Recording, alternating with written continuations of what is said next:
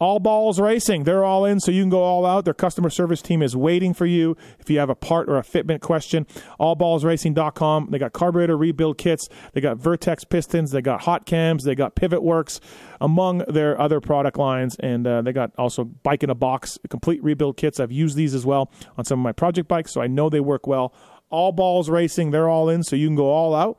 Thank you to those guys. And Pulp 22 to save at Racetech.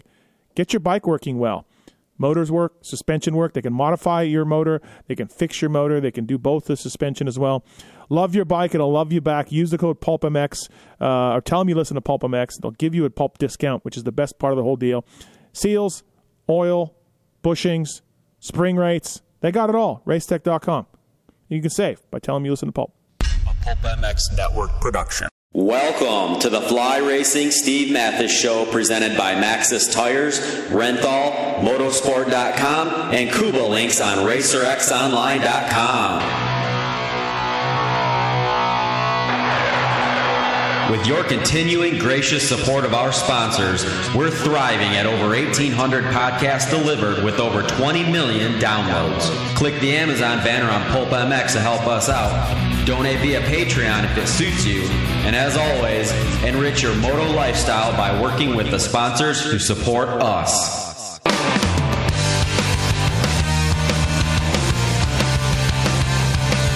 The original Moto Podcast, featuring legends of the past, stars of today, season previews, race reviews, introspection, opinion, facts, and laughs. Here's the voice bringing it all to you, Steve Matthes.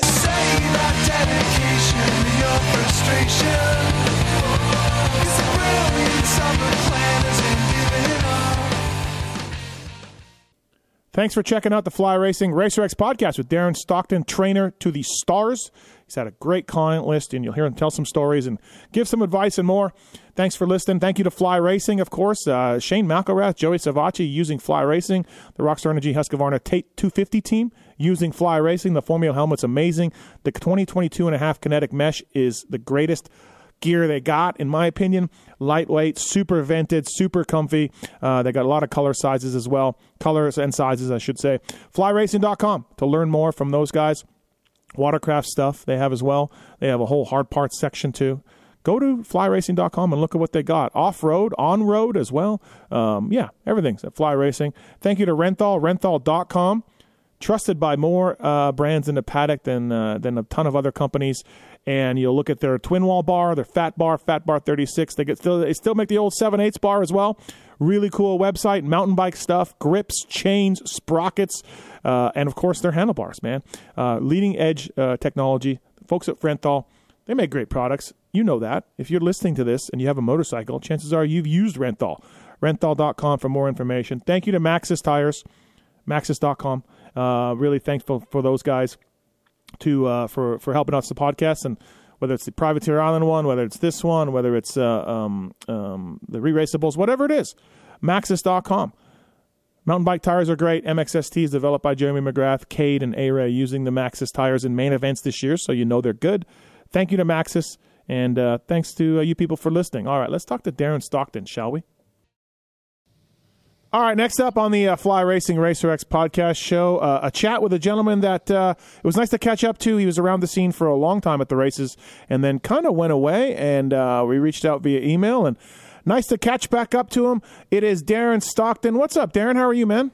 Hey, I'm doing great. Thanks, Steve. Yeah, How thanks. are you? I'm good. Thanks for coming on. Appreciate it. Yeah, yeah, absolutely. Like I said, you were at a lot of the races over the years, whether it was with uh, Tedesco uh, or Nick Wey or Josh Grant or any of these guys. And then um, now you're still in the training business, but not at the races. But I guess update our listeners a little bit on what's going on.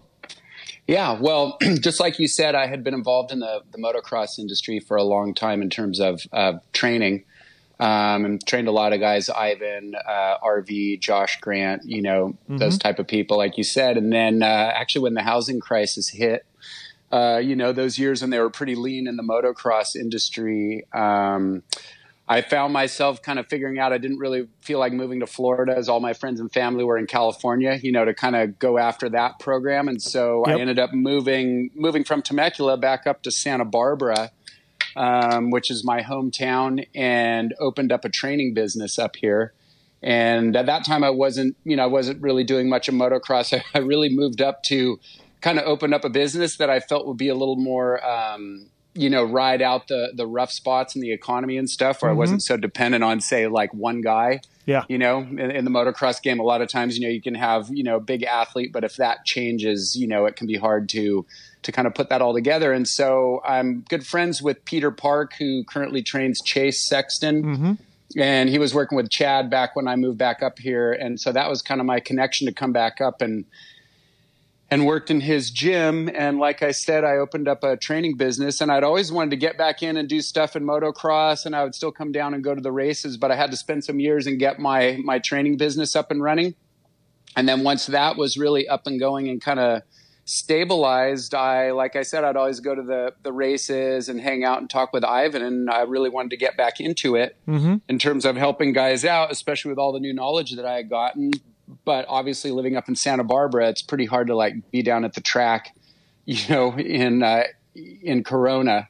Yeah. Because it's a couple hours away. And so I worked on it with Ivan and really figured out a way that I do uh, all the guys' uh, gym work and their off the bike work and help with their programming and set their schedule. And so I have the guys will come up and I'll assess them. Um, and kind of look look them over and see where they're at functionally, how their body's moving, talk to them about their training, teach them a bunch of exercises, and then they you know head off and go back to wherever their home base is. And then i do all of their video work or all their gym work i should say through uh, you know through video. Okay. And do that. Yep. yeah which which is funny. It, it sounds odd. And when i when i first started working in with peter at his gym he had told me he had some clients that he did that with. And i was like really? How are you going to you know train somebody through a screen? And he goes you know it works a lot better than you would think. And and actually it does um, it's pretty good. And so you know been coming down to the races and stuff but i um, but i had got back into like i said working with ivan on it. And we started out uh, working with garrett um, partway through 2019 marchbanks yep. And that was an interesting project and got him all the way to where he you know won daytona supercross in 2020 and so that was kind of like getting my feet back into it. And it's been really fun and kind of applying that everything that I've learned since I had stopped, you know, really being deep into training and yep. then and then coming back into it and applying it all. So it's been uh, it's been really cool. Ah, it's interesting. Yeah, it, it is. It's a bit of a dog eat dog world in our industry for trainers. You've been around long yeah. enough to know that, and yeah, you yeah.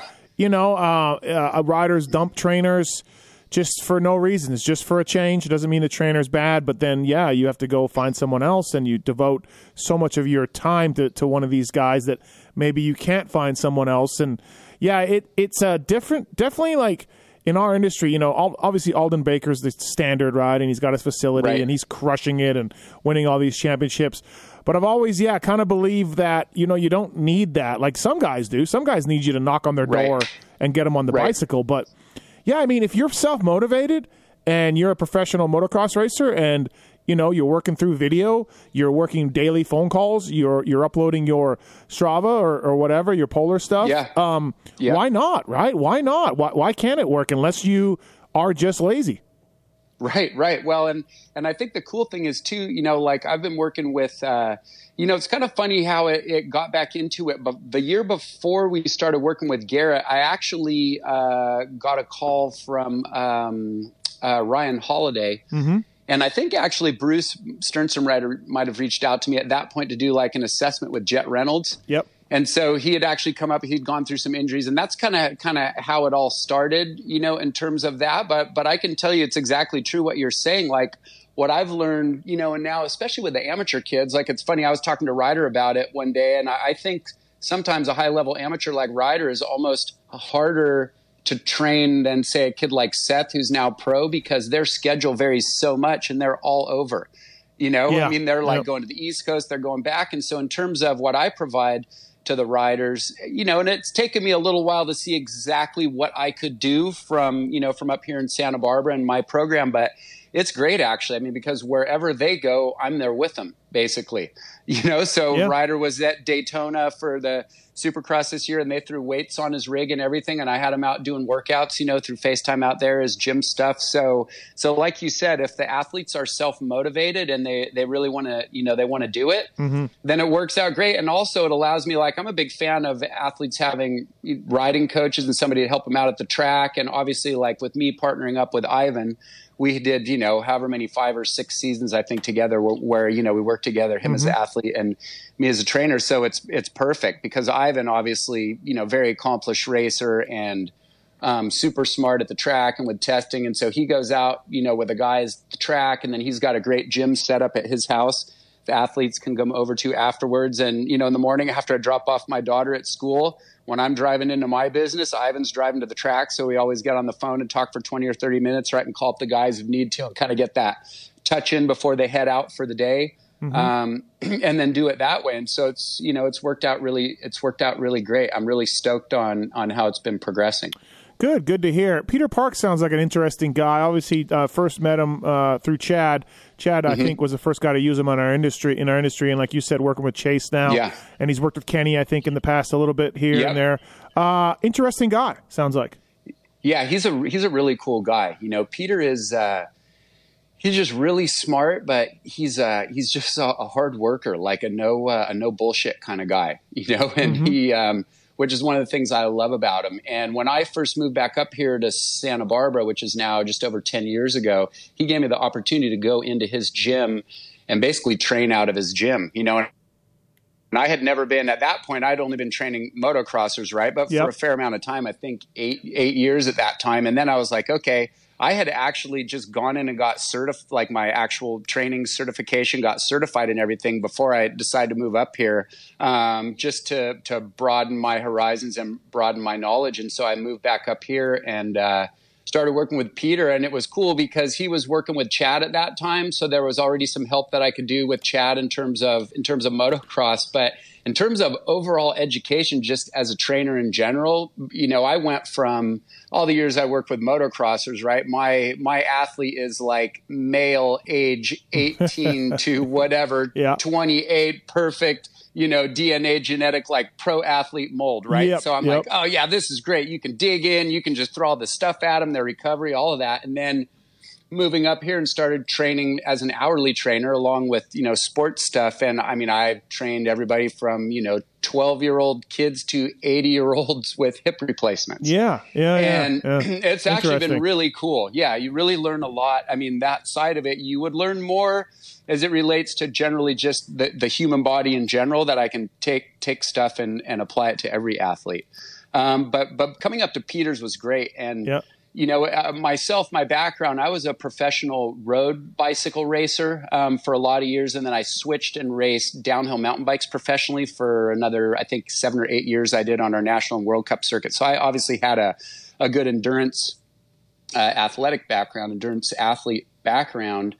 Um, but also coming from road cycling, when I made the transition and started racing downhill, I was kind of fortunate because when I first got into downhill, the bikes were pretty short travel and there was a lot of pedaling. Um, within a few years, it changed and they went to like super steep, you know, technical courses without much paddling, pedaling. But I was lucky that I kind of was able to make that transition with it. Like if I had just been a full time pro road cyclist and tried to drop into downhilling, you know, three or four years after I came in, I don't know that I could have made the transition. I think it was too, too big radical. of a gap by yeah, then. it's too radical Yeah. of, a, of, a, of a skill set. Yeah. Dude, I mean, there was, you know, yeah, downhilling was crazy. It literally went in a season from like five inch travel bikes were okay with single crown forks. And the next year we're like, hey, where's the course we raced on last year? And then they're like, no, you're over off the side. And it's like steep, rocky, gnarly. You're like, oh man. And for me, that was, you know, that was Yep. a, a, that was a hard transition. But, um, but yeah, so moving back up here and uh, and being involved with Peter, one of the great things was at the time that I started working at that gym, there's this other guy, Eric Goodman, who had come up with this program called Foundation Training, which I'm also certified in, and that is was just a, a game changer. I mean, even Peter said for himself too, in terms of body mechanics and what he tapped into, and and just some of the the ills that hit into our body and our movement um, is all about our posterior chain, which is a fancy way of just saying all the basically muscles and connectors on the back of our body. Mm-hmm. And and why it relates is because in a sport like motocross, which ironically is like cycling, not that foundation was designed for that, but you're always forward, right? You're always kind of like in that attack position, bent over with gravity always pulling you down that way. And so a lot of the like when I work with the motocrossers, you know, a lot of guys their chins come up a lot, just like cyclists, because obviously most of the time when you're on the bike, like you're riding, your head's got to be up, right? Yep. Uh, you can't you can't be staring down at your tank, and so um, there's a lot of a lot of that body mechanics program that's really transferred over great and kind of weaved its way through all of like the gym work that mm-hmm. I've learned and all the strength training. But being in that gym with Peter and then the guy Eric Goodman who did Foundation, it was just like all these minds coming together and building all of this information. It was happening organically. I feel fortunate that I timed it to kind of drop into that gym and get along with all those guys. I feel like I got a 10 year education in about, I think it was two years before I decided to go out and, and open up my own, you know, my own place, which sure. I currently have. Sure. Yeah. Uh, you, yeah. you started out with Ivan. Uh, and yes a real self-made rider, turned himself into a two-time Supercross champion, Des Nations champion, outdoor champion, you know, yeah. and, and, won some races at almost every level, but 450 Supercross. You started right. with him when he was Yamaha Troy. He he, tells right. a story, you know, uh, not really looking after himself uh, early in his yeah. pro career. Um, you know, the famous story about him. Uh, his brother and him pounding some beers at Millville for his first ever race, right? Like, and then rolling in the van. Yeah, yeah, a very unlikely great rider. Um, yeah. How was that? How obviously work ethic was there for you, and when you met him in 03, he was on his way. He was riding a 125 for for Yamaha Troy, uh, yeah. and he was on his yeah. way. But what what was your early impressions of Ivan Tedesco and getting him, you know, kind of to the next level? Well, you know, it was really cool. I mean, Ivan's an awesome guy, and we're still great friends, you know, and working together on this whole current project. Um, you know, it was funny. I had, you know, when I got done downhill racing, uh, I moved down to Temecula actually for the the bike tire business. Mm-hmm. And when I raced mountain bikes, um, I designed tires for Maxxis. They're high roller. I know you like the Minions, which my my buddy Colin Bailey designed. Oh but, yeah, um, yeah. Yeah, but that was that was what kind of originally took me down there. And so I was working in it intense tires. I had retired myself from competition for a couple of years, and I was like missing the that whole athletic process. Mm-hmm. And so I ended up getting connected with Ivan through Dave Dye.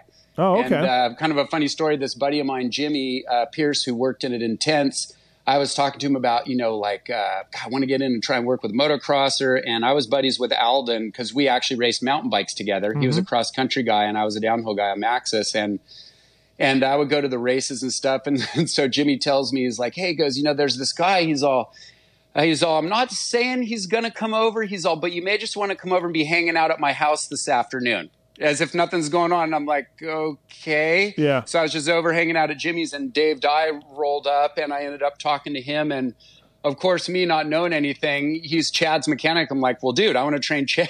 Yeah. haven't trained, haven't trained anybody in motocross. And he's like, well, you might want to start in just a level below that. He's all, but I got this guy.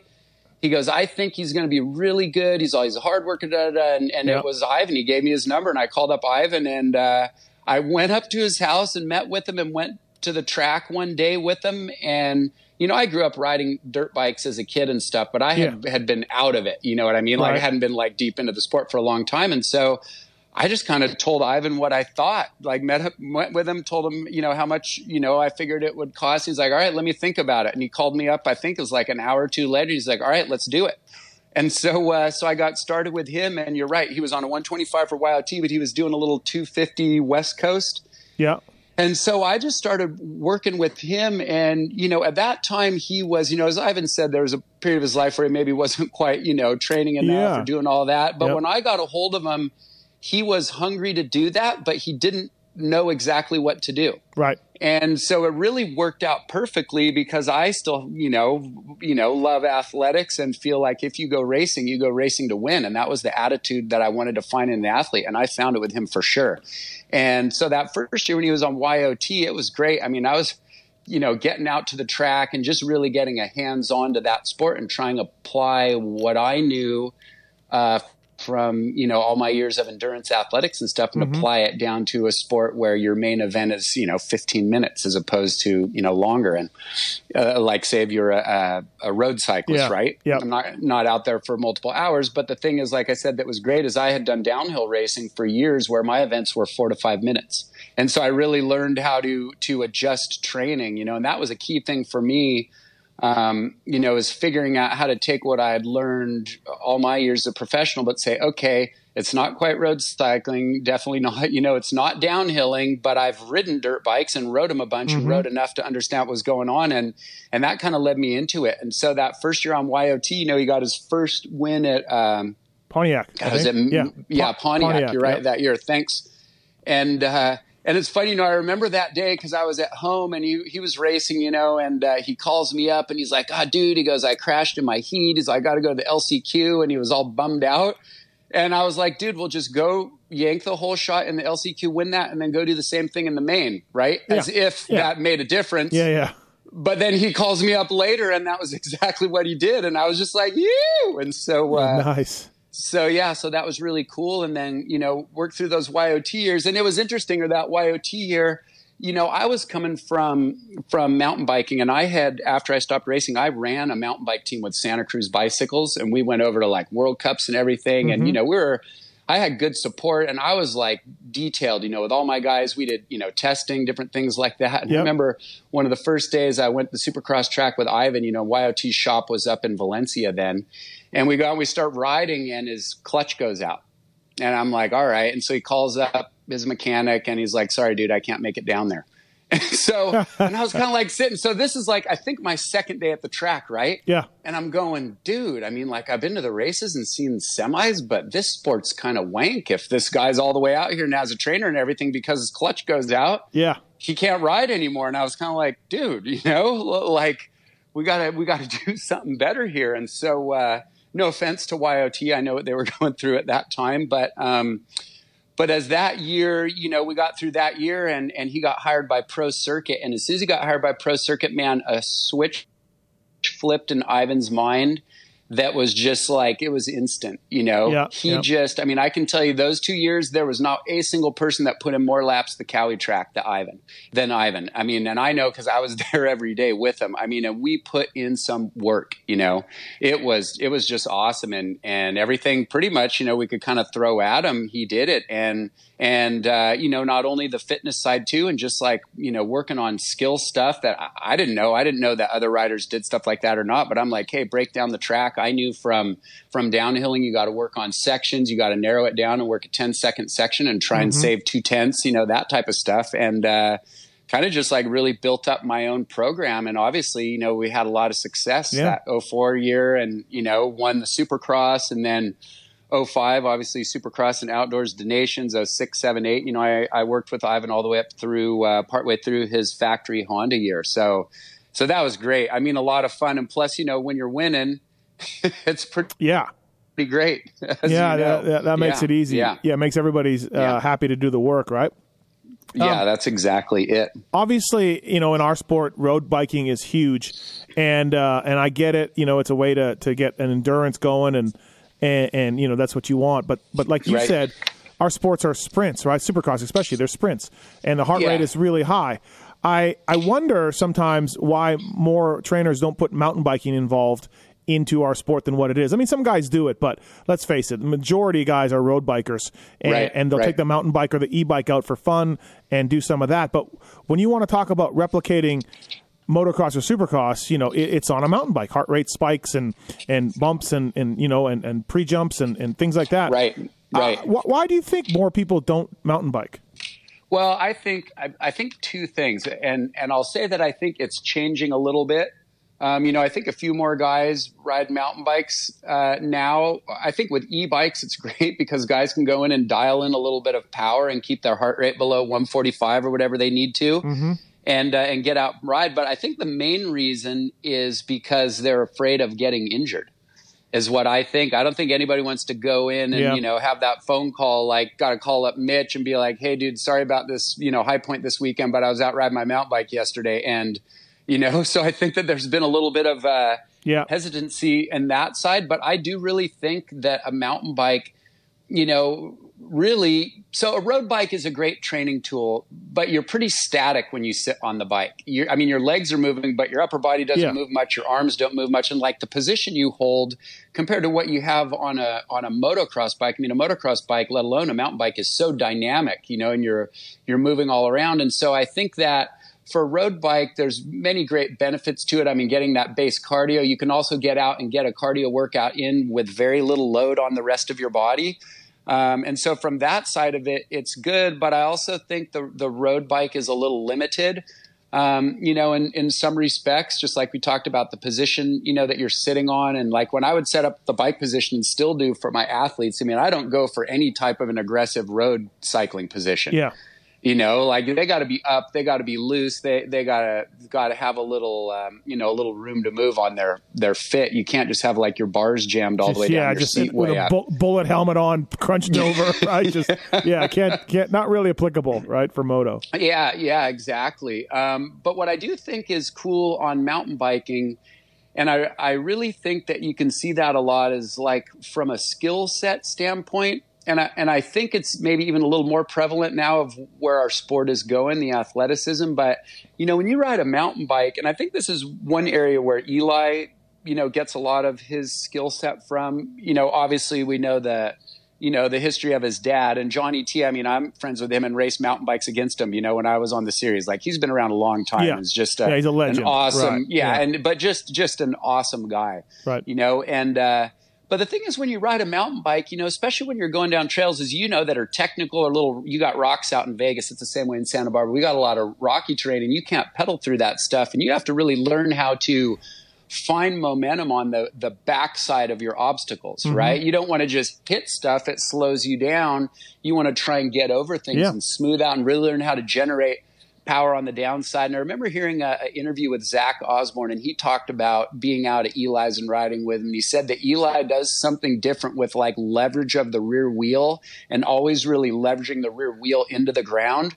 That he said he doesn't see others other guys do, and I- I think that some of that, a fair amount of it, has got to come from you know all the years that he spent on a mountain bike, and and looking at the obstacles a little bit differently. Because when you have a throttle, you know it can get you out of a lot of a lot of trouble or make up for a lot of mistakes. But like on a mountain bike you know you roll through a corner if you want to be fast out of it. I mean you got to do everything perfect. You can't rely on on a throttle to get you out of it. Yeah. so so i think that there's a lot of good there in mountain bikes too in terms of rolling speed um, and just being light on the bike and constantly kind of kind of looking at the obstacles a little different. And i i think you know if you watch the start of this season um, Paula, for sure, if you watched, I mean, the Honda guys obviously had a banner day, but Yeah. if you looked a lot of what they're doing, they're u- using, as I see it, using the terrain a lot, you know, using bumps to help you stand up rather than standing up. You know what I mean? Like seating things a little bit and really smooth and really get manualing your front end over things,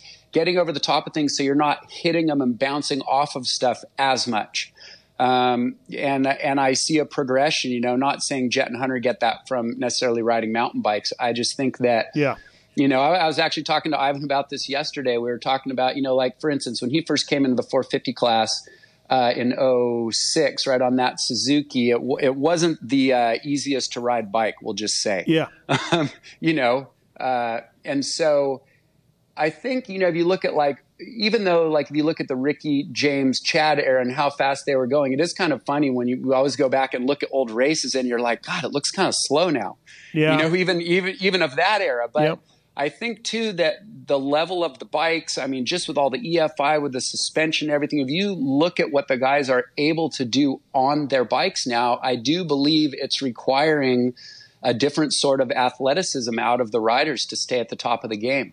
You know, se- somebody, yeah. yeah. It seems like well, it seems like to me, Jett, uh, Herlings, Tomac, Anderson, the ones that can use their legs and manual Yeah. things, just what you're saying, manual things and pull up and and and, and sort of make the bunny hop pre-jump Yeah. stuff. Those guys, that's the new aggressiveness, right? That's the new That is. style to me. Yeah, you're right Yeah. about that. I- It, it really is. Um, yeah. How much? How much of Eli Tomac's success? I mean, look, John's an all-timer and everything. He's really Right. smart about all this stuff and, and all of that. Eli, born and raised, 6,000 feet, I believe, or something, Cortez, Colorado. Yeah. Uh, yeah. How much of a help is that, in your opinion, to Eli's incredible endurance we've seen over the years? Well, it's going to help, you know, for sure. There's no way, you know, that that I mean anybody knows if they've been up at altitude and you come down back down to sea level, you live there your first few days, you're like, oh man, you Yeah. know, you feel like you got an extra gear, like if you're riding whatever. So I do think that that helps. Um, you know, and especially when you come come from altitude down in just about every race other than two, right? Salt Yeah. Lake and and or Denver three, I guess, and Lakewood are you know are close to sea level. So I do think that that helps. I don't think it's like Eli at sea level would have sucked and Eli at altitude No, is yeah, Eli yeah. today, right? Yeah, He's yeah. still, but I mean, I, I do think that it's going to help a little bit um, for sure. I re- I really think if you look at Eli's career, you know, and you look at at his father's knowledge and him keeping it as trainer for all that time, I, really do think that I mean having that type of long term perspective and guidance is just Yeah. invaluable, you know. And and and I think there was the one podcast that uh, it was one of the your Pulp MX shows when John was on there, and you Mm-hmm. asked him, and he was talking about when Zach had stayed down there and Jeremy Martin, how they were saying they all wanted to do more than Yeah. what than what Johnny had him doing, and and I do think that there's really something to that. And you know, like like Johnny came up as a mountain biker, but he obviously raced road bikes professionally too. And you learn how to really put like a whole year of training together. Mm-hmm. Like you really plan out a year at the beginning of the year. You look at all your targets, your objectives, how you're training, your periodization, what you know, what your peaks are, everything like that, and kind of lay out this plan. And and you have that feeling over years and years and years from inside out uh, you know, of of what a body can take and, and burnout and overtraining and, and getting tired. And so I really think that that wisdom, you know, to help guide Eli has been a huge part of it. And just like everybody's talking about, you're like, hey man, the guy's 29 now and he's still killing it and still has enthusiasm. I do believe that's a big part of it because if you get to the point where you're just grinding and you're starting to dread getting on the plane to go to the races or Yep. not really that excited to get out and ride, it's just a matter of time you know, before you're going to throw in the towel. I mean, and, and a sport of motocross, and I tell friends of mine stuff who don't ride, and I mm-hmm. try and tell them about the sport. And I think that one thing that most people overlook is literally every time those guys go out and ride, they're taking their life in their hands. Yeah, it's, know, it's it's, not- dramatic, but it's totally true. Yeah. It really is true. Yeah. It Yeah. is, and Yeah. it's not like a, a car, right, where you're you're inside of that thing. I mean, you really go out, so you have to be like sharp and focused. I could go out on a road bike ride when I was a professional and have a bad day, you know, and say my legs aren't feeling great, and it's like, okay, I can make an adjustment and still get in some base or, or do something, but you don't really have that ability to do that on a dirt bike. Everything's critical. You're, you know, hitting lines within an inch or scrubbing or doing whatever. That if you do it wrong, you can have. Uh, catastrophic consequences. And so I just think that the added stress of that also is something that you really have to consider just just when you consider overall how much work um, you know how much work that a professional athlete in this sport can do. Yeah, it's funny you mentioned that. Uh, yeah, Johnny T said that about Zacho, and and and, and Dunge is Yeah. famous for saying, you know, when Yeah. Dunge before Dunge went to, and you worked with Dunge for a little bit. Yeah, Before he yeah. went to uh, Aldon's, he was doing too much, and Yeah. and and I remember Nick uh, Nick Wey talking to Red Dog one time. Uh, about his workload and being very surprised at how little Timmy did because he was older. He said, Right, and, right. And, and I think, and you'll know this, like Aldon, Aldon's obviously uh, got the secret stuff. Well, he doesn't have the secret sauce. He's got the the titles and everything, but he doesn't have a secret Right. sauce in the sense of like he's he's not crushing these guys. They're not doing some secret stuff. He's monitoring their blood No. level. He's going on a consistent routine, and he lets the competition amongst the guys push each other and that's Right. that's the secret sauce is the competition with the guys it's not the cycling it's not the the uh, the endurance stuff they're doing you know and all of that so uh, i do think it's funny there's a per- perception by fans that they're just crushing everybody E- john Yeah. tomac's crushing eli and aldon's crushing his guys and it couldn't be further from the truth you know Yeah, yeah. I mean, the thing is, is anytime you're you're training an athlete over the course of a year, like especially when you're away from competition, I mean, there's times that you do have to kind of bury yourself a little bit. You know, just at that time of year, it's the right thing to do when you're loading up, putting in a lot of volume. But mm-hmm. when it comes to, you know, when it comes, like you said, to going out on the racing season, yeah, I mean the the you know s- s- what makes somebody like Aldon you know good because I, I mean I really like Aldon he's a great guy I've known him for you know I don't even know how many years 20 years something like that now probably over that you know it's funny when you're talking about like trainers in the business. I always laugh like, you know, somebody hires a new trainer and they start riding good. The trainer's the first one to get the praise. And then as soon as it's not going good, they're the first one to get clipped. Yeah. you know? All, yeah. All the And- time. All the time. Right. And, yeah. and I was laughing. I was thinking about uh, Eli and Johnny, right? And so, like, he's his dad. But when you think of the ups and downs, now, granted, Eli's had a pretty solid career, right? Mm-hmm. And especially his run from when he got on cow in terms of not racing races. But if you think that, you know, he had some up and down times, right? People scratching their heads. Yeah. Uh, Yep. You think if he wasn't his dad, he might have got clipped, right? I mean, Yeah. if he was just a trainer, right? You're kind of scratching your head going, oh man, is this the Yeah. right thing? You start second guessing yourself. But because he had that trust and belief in him, and somebody like Johnny has that that long body of work, he can look and say, okay, dude, you're 15 right now. I can see what's going to get you to 30. Yeah. You know, he he could see that and lay it all out. And I think somebody like Aldon or I know, you know, when I work with my athletes, um, you know, people like you said, they always say, "Oh, it's this training or it's this thing," but it's really not. It's it is all of that, but at the end of it all, it takes the one person to look over it all and make the right decisions. You know, and Yeah. and like I can remember that year when Ivan won his first Supercross title. You know, and we're getting ready and we're prepping, and we were like, we were like two weeks out from from Anaheim one, and I showed up to the track. And I, I showed up, you know, we we're we we're running it pretty hard, and we didn't have like whoop bands and all that back then, you know. But we are marking heart rate and looked at all. And I showed up, and I could just look in his eyes and tell he was tired. You know, you could just Mm-hmm. Yeah, kind of yeah, like tell. And and we had like a big day planned, you know. And I think he had to break in his race bike or something or whatever it was. Had something to do for the team, and then was going to ride. And I said, you know what, dude? I go, do as little as you can, and let's get out of here. And he was like, what? And I'm like, yeah, yeah. So no, you know, I found two weeks. I'm all, trust me, you know. And Yeah. I, I knew because I had seen that look in my own eyes when I overtrained a couple of times, you know, as a professional, and it was like the worst experience. And uh, and so I just knew, and and so I, I think that what people overlook, it's like you know, some people hire a trainer and then they get a program, and then like, okay, I'm just going to split and do the same thing you told me last year, but that was last year you, you could, and I learned this in road cycling because it's so meticulous. You could literally have the best season of your career, and you could go back the next year, start on the same date. You could eat the same food every night. You could do everything and just have a crap year, just because sometimes Yeah. Why things is that? go different. Yeah. Just different You know things. what? Yeah. It's just different things, and and you know, and something like say something that's you know uh, an endurance sport like say road cycling, which is pretty brutal, but even in, in motocross well i think two things. One it's just the human body. And and sometimes you have to make adjustments. And just like you said guys get older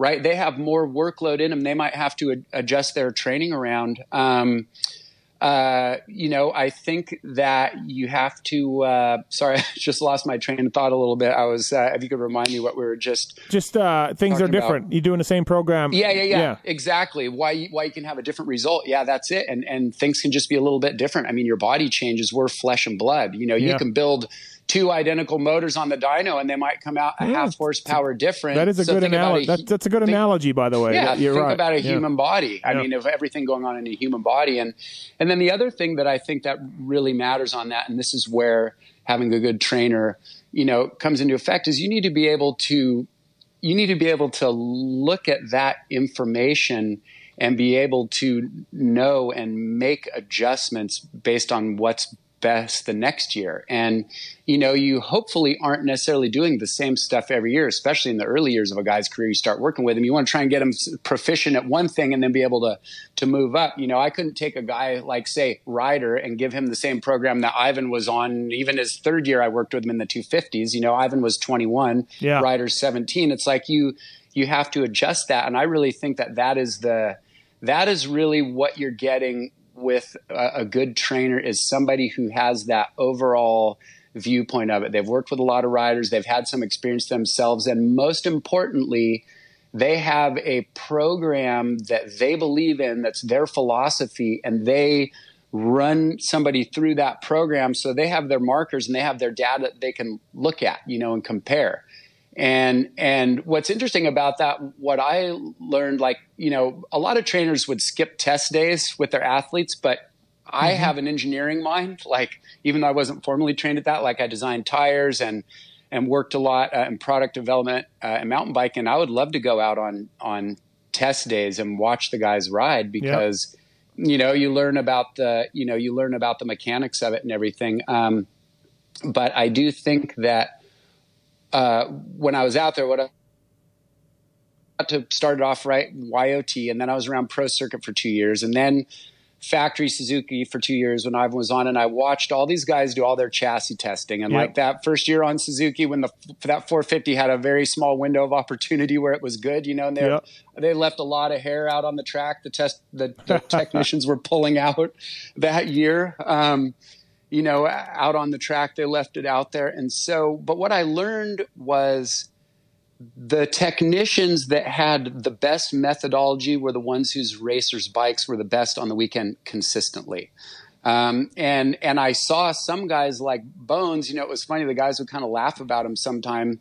Uh, you know, they're, dude, he's kind of weird. You know, mm-hmm. he's he's a little he's a little out there. And he's I was kind of like, yeah, well, yeah, yeah. I go, but I think you kind of have to be. You know, and and in a way, it was kind of cool because maybe I'm not that much, but I have a little bit of that. Like you know that real attention to detail and, mm-hmm. and meticulous. And so, in a way, it was really good, like being around Bones, because you know he's self-taught, right? He just started pulling husky forks apart way back in the day because yep. they didn't work well. He didn't go through some engineering uh, school and get his degree that way. I mean, obviously he was a welder and had a history like that.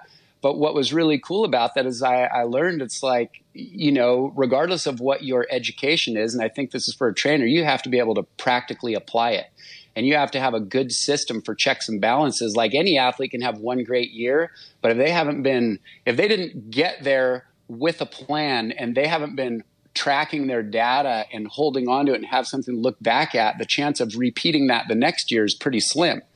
I mean, what like think of Bones, right? It's legendary. Has all these old paperworks with shim stacks and yeah. everything, right? From all the people tested. Think if he never kept any notes, and every day he went out the track, right? And you're trying to test again. You're like, wait, what was that setting we had? Like, how how are you gonna? Yeah, you're gonna be wasting time and spinning your wheels. It's the same way in training, and so having something that's consistent that you can really, you know, go over it time and time again. You know, you're a, you're a mechanic, you know, working on yeah. testing test procedures. Yep. You you got to have a way of doing that, and that was probably the biggest thing that really sunk through. I mean, of getting to see different technicians. I mean, I was like honored to be out at the Honda track and watch like factory HRC technicians work.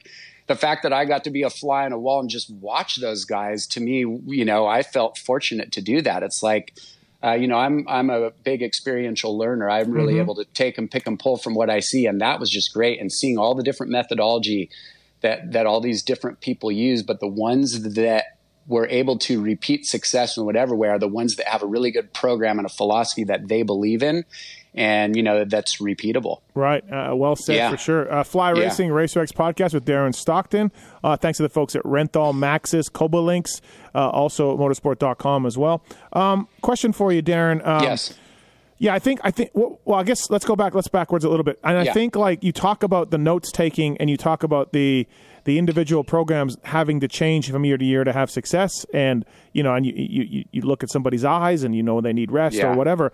That's why I think like look again aldon's a good friend of mine and he and he's his results speak for themselves but there is no doubt the results of the 250 side over there hasn't been right. working right and i think right. he's he i think they're trying to replicate what he generally speaking he works with the older guys whether it was anderson and marv and osborne and dunge and and uh, uh you know rv and those guys and i think right. they're trying to replicate that with the younger kids and like you said the, you know, a 19 year old, 25 year old, uh, uh, different life experiences, different things. You can't, training is not a cookie cutter deal, and you really do have to formulate it for each person.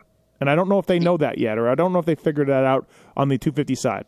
Yeah, yeah. Well, I mean, obviously, without me being down there and knowing what's going on, it's hard to comment specifically. But yeah. obviously, looking from the results of it, you would say, just like you did, that that whatever success has been the 450 program. They've had a little bit harder time replicating that in the 250s. Yeah. And and you know when you look at like uh, a an a- athletic development, right? Like long term, like you say, you look at a kid, and you're like, okay, he's 15, you know, and you have to take him all the way through. Like I trained Dungey, he was 17. I still had to sign his waivers when I first started training him, you know, to go to the to go to the track and ride. And you look at his first day out on supercross, I mean, you're just learning the skill set of that. It's not about like necessarily heart rate or anything. You're just like, okay, I got a seat jump. I got to mm-hmm. get over this.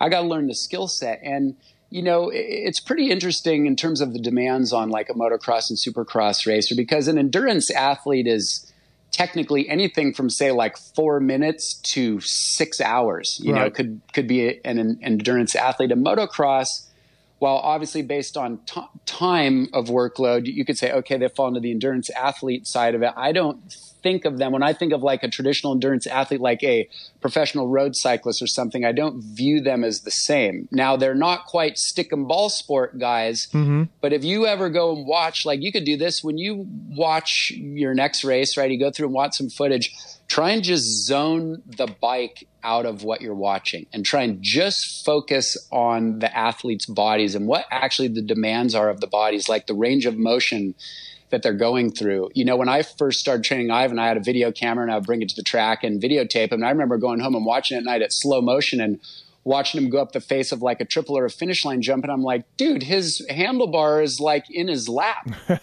and you, and you know sometimes he's pushing away from stuff. it, right? Yeah, yeah, exactly, yeah. and like weird stuff, you know. And then the other thing is like when you talked about, you know, one interesting thing for cycling and motocross, you know, a big distinction is when you're on a bicycle, you know, your feet are never bilateral, side by side, mm-hmm. right? You're yeah. always what they call unilateral, one foot in front of the other. Whereas a dirt bike, it's exactly the opposite your feet are always planted in side by side. And so right there is kind of one different distinction. So when you think of programming and gym work and stuff like that, it's like, do these guys need to be able to bench press a whole bunch of weight or do they need to be able to do a box jump and get up really high and get their knees up their chest fast in a moment, which is going to help you scrub through a jump different or soak something up, you know, in that burst of speed. And so as I've kind of learned, you know, with the motocrossers and incorporated the the gym side of it, it's just it's just pretty interesting from that respect. You know, I think that and maybe this is part of where the sport is going now, but I think that the skill work side of it is something that's going to come more and more into favor as the uh, athleticism that's required of these guys continues to improve. And I, and I think from that side of things, you start looking at you know slightly different exercise and stuff to help them meet the challenge of mm-hmm. of what's happening on their dirt bike. What's great about our sport, and I just I've said this a few times, and I love it. Like, look, it doesn't matter how much a guy like Weston Peick or Carmichael, well, I'm mean, not Carmichael, but Weston Peick or or whatever uh, does work, they're not going to be a good endurance road cyclist. They're just not right. going to be it. Uh, you're right. also not going to be a jockey, right? There's all these right. body types that that uh, that you know lead you to be successful in a sport. Not in our sport though. You can be Travis Preston. You can be Damon right. Huffman, who was 150 pounds. You can be right. Carmichael, who's five foot four, and you know, and, and actually when he started as a rookie was kind of chubby. Uh, yeah, you yeah. can be these guys and win at motocross or supercross. I love that about our sport. But for a trainer like you, that's also maybe a bad thing because there is no one type uh, to get someone in shape. Like uh, endurance cycling, you're like, hey man, right. these are the intervals we're going to do. This is what we're this is where the heart rate's going to be. Blah blah blah. But with all these different body types, you as a trainer, you've got to look at Tedesco or, or Travis Preston or Art Ricky or Dunge and RV and be like, okay, this is what you need more of, and this is what you're good at already, or whatever. Tough, tough, tough to uh, get a guy ready to go.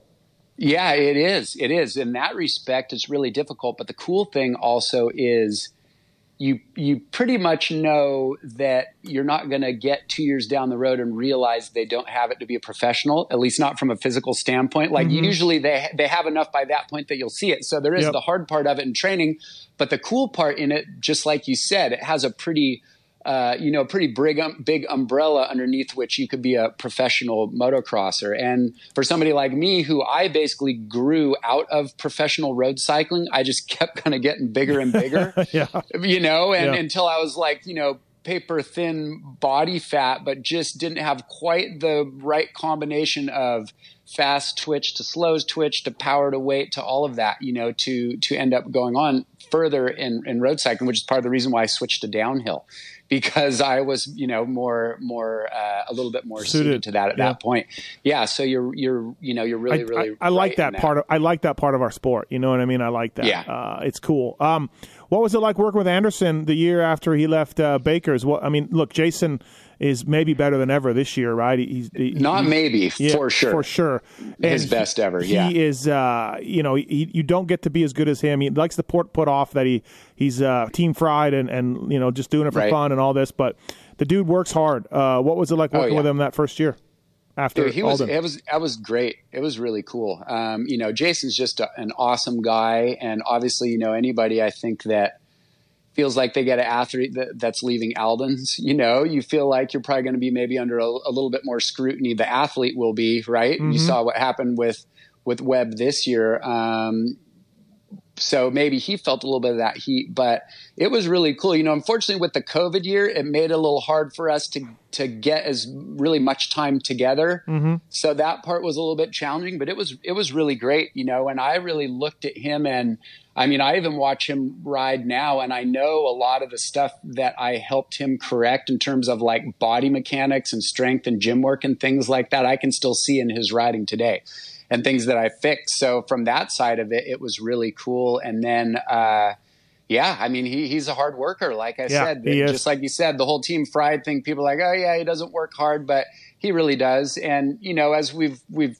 we've talked about, or we've seen all over, there's so much pressure in the sport. People talk about keeping it light or keeping it fun. It doesn't mean that you're not willing to go out and, work hard when you have to work hard. But you know what? If if you have a day at the track where you maybe for whatever reason your body was putting out eighty five percent, you know, you don't want to be go home and have somebody pull you off the ledge right over Yeah. one training day that's a little off. You need to be able to to kind of you know to kind of work your way through that. And so with Jason, it was really cool because he had already been on you know a program that he had had success with, but I was able to just talk to him about how he felt, things that we thought we could change, and we were able to program that in. So he had something that he knew and trusted, but also was willing to kind of get outside of that a little bit and try some new stuff. So, so that was really cool. You know, it was a really great experience. I first met you when you were working for Nick Wey. Um, Uh-huh. I don't know what years that was. Was that like oh 10, uh, 9, oh, 9 Nine? and 10. Okay, yeah. yeah. 9. Yeah. yeah. Um, I, I met you before then. Then for sure. I thought. I'm sure I I met, yeah. I thought you worked with Nick earlier, like uh, Mach One days ish or something, but maybe not. No, I, Oh. yeah. Uh, uh, I've always I've got the you know really really good dude. Worked really Yeah. hard for a long time and had a great career. Uh, you know, didn't win really many races, but man, podiums and, and, and you know made a bunch of money and rode for great teams and represented Yeah. himself in the best way. right. What would you what'd you work with for Nick like as he got older there? Um, how was that? Oh man, working with Nick was great. You know, he um, it was really fun, uh, fun working with him, and and same thing. You know, somebody who at that point in their career has already had success and going through it and looking to like, you know, find some new things, work different things out in his riding, and so really similar stuff that we did. You know, a lot of track days. I think you know for Nick, kind of breaking down, we would do a lot of like sections and things like that you know, I'll say we might have had a motor mount testing day out at Comp Edge where we maybe didn't get get a lot done, but uh, you know, if Yeah. Nick ever listens to this, you know, he'll get a smile out of that, but because you know I love Nick, but um, Yeah. but no, he was he was really good. You know, Nick's enthusiasm is fantastic, as you know, and he was just so into it. Sometimes you're almost like, dude, you got we got to you know turn down, turn the throttle down Yeah, a little bit, just, you know, just a tad. yeah, and Nick would be the one that would always be the kind that would want to, you know, if all else fails, let's work harder. Mm-hmm. And which isn't always the wisest thing to do. And I learned that because I was the same way in my own cycling career. Like, I'm not getting the results. I'm just going to work harder. And then you end up buried and you're like, okay, well, you know, you, you start to learn later where the smarter, not harder, uh, you know, that phrase comes from. But Yeah, working that- with Nick, uh, yeah, working with Nick was, was a lot of fun. that leads me into my next question. Actually, I was Yes. going to ask you. So you look at like the '80s guys, like Johnny O, Jeff Ward. Right.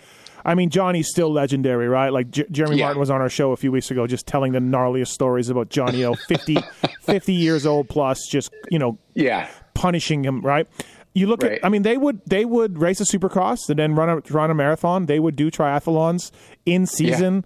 They would do. I mean, Wardy. uh, You follow Wardy Strava right now. It is just insane, and, and O'Mara is not far off. And Right. I, look, those guys are great, but none of our guys do what those guys did back then, right? Um, Yeah.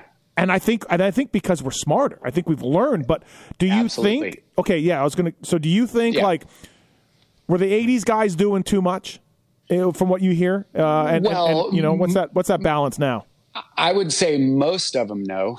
Yeah, But the right. few yeah, guys the, that were yeah, the, the elite guys, right? Yeah, yeah, the few guys that are actually Yeah, not in, Lechien. I- Not Lechien, yeah, but yeah. yeah, Right. exactly. I think uh, I think that that definitely happened. I mean, I remember, you know, talking to different guys in factory Honda about, you know, like some of the athletes and say Stanton, some of his years, Yep. you know, working super hard and maybe getting a little bit too thin and stuff like that. And I think that, you know, I think that that was kind of a pretty green time in terms of training. And so what else was there to, to do? You know, you just went out, right? You went hard, you, you worked out hard. I mean, Yeah. I remember, you know, when I was living down there and I would go ride my dirt bike a lot and go up to Glen Helen. And I remember hearing some interview or re- actually would have been back then. I was probably reading an interview with Bob Hannah. He's like, dude, you know, I used to go to the track and take five gallons of gas, you know, not leave till that thing was empty. And I remember going up to Glen Helen one day. Now, of course, you're talking 20 years later. And I'm like, dude, I'm going to hand it, you know, and, Yeah, and burn yeah. as much gas as I can. And literally like driving home and not even be able to hold on to the steering wheel. so,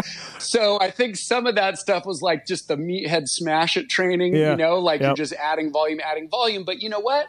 Back then, and for what the demands of the sport were, I mean, think about outdoors back then on the bikes. You were hanging on a lot and hitting stuff. Where now, just like we talked about, right, your balance is more precise. You're standing up, you're hopping over things. I think that as the demands of the sport change, you know, what the guys have to do changes. Now, it doesn't mean what those guys in the 80s, those hard workers were doing was wrong. Um, it was the Yeah. best thing for the time. knew. But Yeah, I think, yeah. yeah, but just like anything, you get better technology, just like with the bikes and the riders. I mean, think about that. That was what, 35 years ago, right? Oh, think of yeah. anything from 35 years ago. Sure. You know what it is the bikes, your car, uh, you know, a phone, nothing. you know, Right. everything is advanced so much. Training is the same way. Um, but uh, but those guys definitely did have that that smash it mentality, and I I think the hard part is sometimes too, and you know it kind of doubles back around to something that you were talking about earlier about how everybody you need to train them for what they need. And and you know my my best lesson one of my best lessons to that as a road cyclist was when I was uh, in road cycling uh, until you turn 18 when you're in the elite class and everybody races together you're called a junior racer. You know be like age graded in, in Yeah. motocross you know super mini whatever. And so uh, we would go out and do these camps out at the Olympic training center, um, you know, two week camp, and they'd assess you and see if you know they were worth putting some energy into or not. And so I got invited to go live out at the Olympic Training Center out there. Yep. And which I'm like, oh my god, you know, I'm going to live at the Olympic Training Center. I think I was 16 at the time. You know, moved from Santa Barbara and went out there, but I was basically just given the same program of everybody else. It was really not that individualized, and I and You were done. Yeah, I was. I was put into that. You know, I was just put into that system Yeah. and uh, it really didn't work for me and and I felt really frustrated about it and I actually left I think at that time I was the first junior that that left like they wanted to keep me around and I'm like hey I decided I'm going to move home and I remember the look on Craig the junior national coach he looked at me he's like what I go dude I go I'm you Yeah. know I just don't feel that I'm getting it. And that stuck with, that has stuck with me until today is the reason I'm telling you because every athlete is different. I mean, I have an older brother. He's three years older than me and we were both professional road cyclists. Like he was U.S. professional road racing champion. We both raced professional and everything. And his body type is different than mine. Mm-hmm. He always had better endurance than me, and I had better speed. You know, and uh, and I look at two brothers from the same parents. How similar is our DNA? And we had to train differently.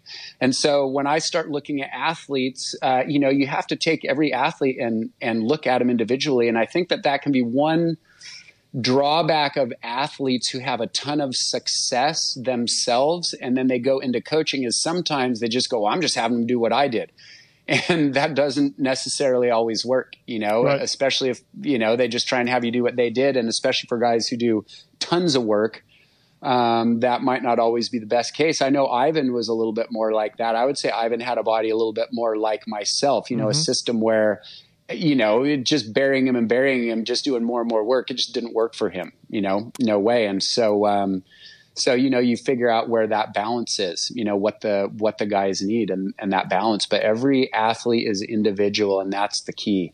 You know, is you got to do what's right for you. Thanks for listening to the Fly Racing Racer X podcast with Derin Stockton, Renthal, Maxxis, all on board. Also, motorsport.com, man.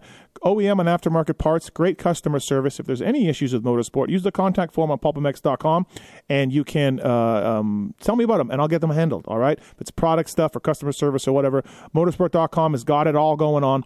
Great prices, OEM and aftermarket parts. Go through the banner on pulpmx.com or pulpmxshow.com to help us out as well. takes you right to motorsport. There's a whole Pulpmx Show section of our sponsors and things that you can save, like a Michelin uh, tire uh, tube deal and more. Thank you to the folks at motorsport.com and Kouba Links. Get your um, bike working well, get your suspension working well, corner with some confidence and more. Kouba Links are lowering suspension links from everything from Aprilia to Yamaha. PulpMX code saves you money, gets you free shipping as well. K-O-U-B-A links.com. If you're shorter stature, wife or girlfriend can't touch the ground, use the code PulpMX.com to make that bike work better with Coba Links.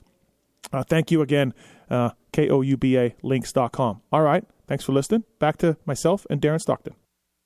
What? Uh, how prevalent do you think are PEDs in our sport? Obviously, we have USADA doing some some urine stuff. Um, right. Um, we do have some testing. We had we had WADA for a while. Obviously, they had massive right. problems going on. But uh, you know, I think it, I think there were guys doing it. We had a pretty open rule book when I got in the sport in '96. It was basically yeah. like don't smoke weed, don't take coke, and pretty or much, do heroin. Yeah, or do, and anything else is pretty much the four, right. You're pretty much right. good to go.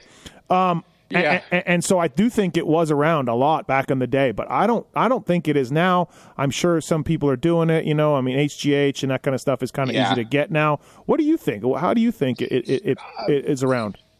Uh, you know, I I really agree kind of with you. I think that there was a, a period of the sport where, like you said, I mean, when I got into starting training guys, you know, and Ivan into 02, 03, and I have to tell you honestly, like coming out of road cycling, I was so naive to all the doping stuff, and I even went and raced in Europe. Like yep. that just wasn't ever part of anything that I did. Oh, I would think you'd so be pretty much up to date on that with that kind of world. Like that's you know kind of where it all comes from, right? But yeah, yeah, yeah. it did. Well, yeah, I mean, really, track and field it yep. started in beforehand, but yeah, I mean, it, it, did come from that. I know that's why I kind of laugh. I mean, I remember my brother and I talking about years later when all the doping stuff came to light, and we were like, "Really?" yeah. I go, "I thought that when you got beat, you went out and trained harder." Yeah. You know, I didn't yeah. think you like went for something. And I and you know, I remember one of the first times I was at a a criterium tour of Palm Springs, and I was sitting on the start line, and it was a night race, and uh, and this other rider who shall remain nameless, you know, but I knew him. I raced against him and stuff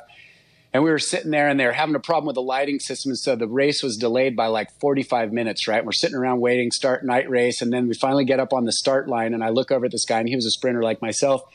And he looks at me and he goes, Ah, oh, dude, man. He goes, I'm screwed. And I go, What do you mean? He goes, Well, with the delay of the race, he goes, I took my shit too early. As I'm just going to have to go for some preems. I won't make it. Ah. And I thought, and I thought he was joking. Yeah. Like honestly, I was just yeah. like, oh, he's, you know, he's bullshitting me. And I looked over at him and I looked at his eyes and I could see a little glazy look in it. And I'm all, oh, dude, he's serious right now. Yeah. And sure enough, he was on fire for the first third half of the race. You know, and in criteriums, they give out preems like cash money on oh, a lap. Okay. Yep. You don't have to wait till the finish. Like they ring the bell. You might be 10 minutes into a race and they'll ring the bell for 200 bucks the next time around and everybody goes for it and sprints. And yeah, so yeah he won like four early preems, and then I saw him on the sideline halfway yeah, through. Yeah. And so I, I, had a little teasing into it, but even still, I, I never even thought it, it was as big as you know as what came out. And so to get back to the subject of doping and motocross, there for sure was a time when I won't say it was rampant, but I I would be all but guaranteed that just about every you know big time race in either class there have been athletes over history that have won them using PEDs. Yeah, you know. Yeah. Now the thing is, right? Just like you said, up until whenever the rule book changed the AMA rule book, it's like, well, if they're not saying you can't do it, then is that legal? By the rules not if they don't have something that says you can't do yeah. epo you can't do steroids then technically you're not going against the rule book um, which as a sidebar the whole thing about not doing weed or being drunk i've been at some track walks before and seen some hungover dudes that if they would have had testing i guarantee they wouldn't have passed yeah. those rules no they either, just did the testing they did the testing at daytona and steel city that was it everybody knew it was yeah. coming uh, but you yeah, know, John, exactly. John, I did a podcast with John Tomac years ago, and uh-huh. you know, he said basically it, the the PEDs followed him. He he was in road cycling, and they yeah. came into that, and then he started seeing guys that he beat beating him. And then he went into yeah. mountain biking. It came into there. He had to leave that. You know what I mean? He was kind of like, I, I, I saw this stuff going on, and John is. I mean, look, John has uh, got some good theories on PEDs in our sport now. Um, yeah. You know what I mean? Like they, John knows all about it. So, right. uh, yeah, it was interesting to see him say, you know, just kind of leaked over into into motocross and supercross eventually, right? But I mean, yeah, it, I it do did, feel like sure. now, you know there is some testing and and it is really expensive and uh, I mean there are probably you know three or four guys that could afford to do it on a on a serious Olympic level and and I don't know if they're doing it you know that's my opinion yeah uh, yeah I mean look I, I think just like the sport of road cycling or track and field or any of these other sports that have more of a history of it I think no matter what, you're always going to have people who are going to cheat. Just like yeah. motors or suspension or whatever. You, you, can guarantee me that not every single bike that makes a main event every night has everything legitimate in it, right? Yep. Maybe somebody's, yep. you know. Um, and so I think there's always going to be people that'll cheat, but but the testing and also just the the view of it by other people in the sport is such that now that I think the risk of doing it and getting caught is really high for any of the major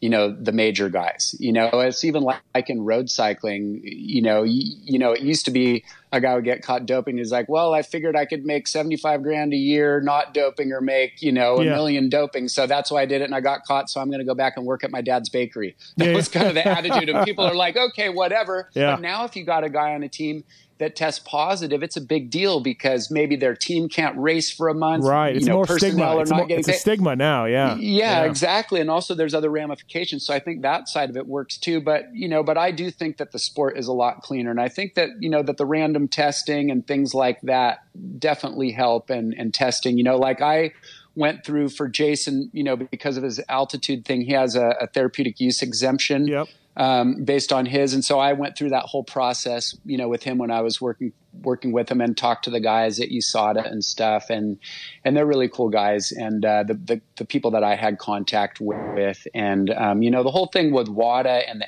FIM and that. What happened to say like Stu and and more like Christian Craig and some of those guys where you yeah. don't find out until eight months after you tested positive, and then how are you supposed to go back and test the supplements that have already been gone? Yeah, and, you know, yeah. unbelievably, that, yep. that type of stuff is just bad. And you know, for the protection of the athletes, especially the innocent athletes, who it is possible to get a substance in you from a tainted supplement. I mean, I think less than people use it as an excuse for, but uh, but I think it still does it, happen. It is a possibility. Um, yeah, yeah. Yeah, yeah, absolutely. But I do think the sport's a lot cleaner. And, you know, if you look at like road cycling, use an example, it's kind of funny now that the, the what they put their money into is like fabrics, right? Aerodynamics, wind tunnel testing, things like that. That's kind of like the modern age doping.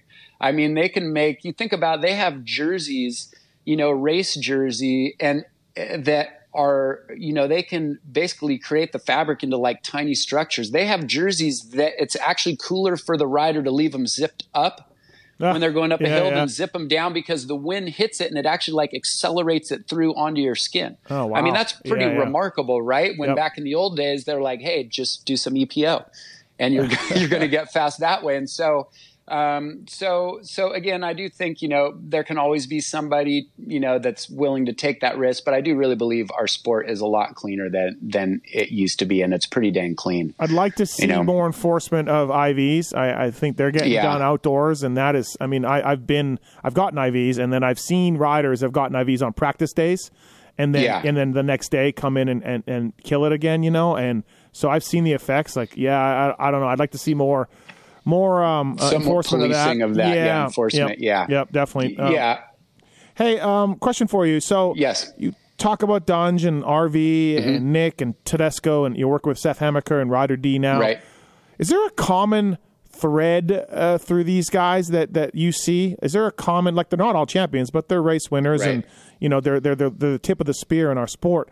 Is there a common thread for motocrossers that you see um, where you're like, yeah, this this dude, the, the, the switch is going to go on, like he's going to get it, and consequently, you know, for some other riders that you may have talked to or worked with, where you're like, this kid's not going to do it, it's not going to get it. Uh, Yeah, anything like yeah. that? I, I, yeah, I do think. I mean, aside from whatever person's just you know genetics are, what you're gifted with is, you know, what's going to make them successful is self motivation and like just the hunger to really want to do it.